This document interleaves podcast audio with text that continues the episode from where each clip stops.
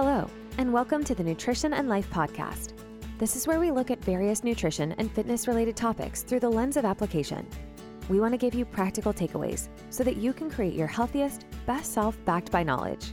Now, onto the episode with your host, Coach Lisa.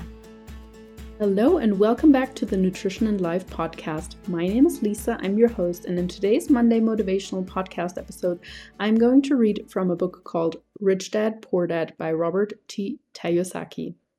In school, we learn that mistakes are bad, and we are punished for making them. Yet, if you look at the way humans are designed to learn, we learn by making mistakes. We learn to walk by falling down. If we never fell down, we would never walk. For me, this is just a reminder that making mistakes is fine, first of all. Second of all, usually actually required in order to get better.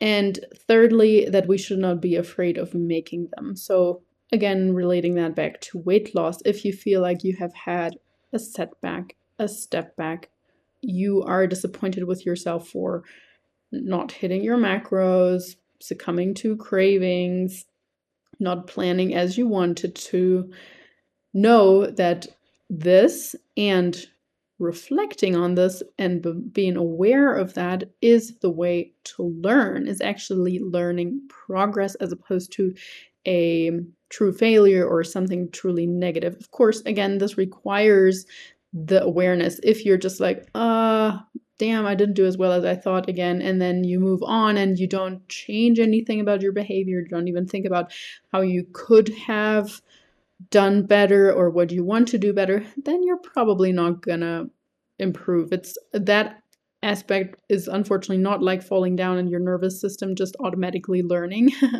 We actually need to put a little bit of effort in here. Second quote, emotions are what make us human, make us real. The word emotion stands for energy in motion. Be truthful about your emotion and use your mind and emotions in your favor, not against yourself. I've said this before when speaking about Stoicism. Stoics and the Stoic philosophy is often associated with people not having any emotion, not displaying any emotion, just being not affected by anything that goes on around them, and that's really not true. Stoicism and generally, I think also this philosophy says we should absolutely have emotions. We should absolutely recognize emotions. It's the thing how we respond, react, and interpret these emotions that set us apart or that can help us improve ourselves, essentially.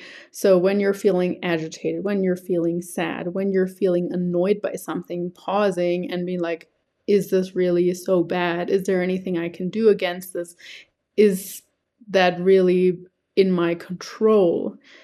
So you do want to acknowledge the emotions. You also want to realize that there's energy behind them, as this says. So just energy's got to go somewhere. You need to reflect it. You can't just suppress it. That's the whole law of energy. Energy is always going to transfer from one thing to another. But again, use your emotions and your mind in your favor, not against yourself.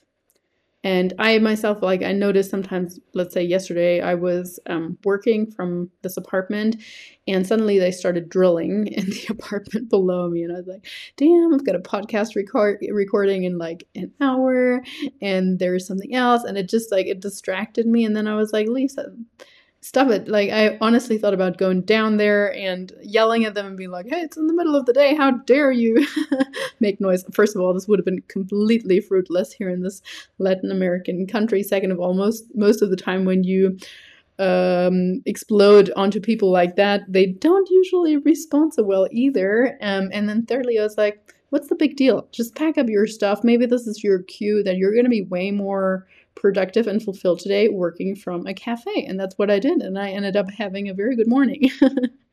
So yeah, anyway, quote number 3, whenever you feel short or in need of something, give what you want first, and it will come back in buckets. That is true for money, a smile, love, friendship. I know it is often the last thing a person may want to do if they feel that lack, but it has always worked for the people I, Robert Kiyosaki, have worked with. I just trust that the principle of reciprocity is true and I give what I want. I actually really like that. It puts, again, the onus on ourselves. It lets us step outside of that victim. Oh, nobody's messaging me. Nobody likes me. I don't have any money. Give what you want first, even if it's just a smile, a compliment, nice text message, whatever it may be. And with that message, I will send you off in the day. Hopefully that's something that rings true to you as well. And thank you so much for listening. I hope you have a wonderful rest of your week. Thank you for tuning in. If you enjoyed today's episode, don't forget to subscribe, leave a review, or share the episode on social. Very much appreciated. You can also follow us on Instagram at Nutrition Coaching and Life, or head to our website, www.nutritioncoachingandlife.com, where we provide more valuable content. Have a wonderful day. Now go out and work on your best self.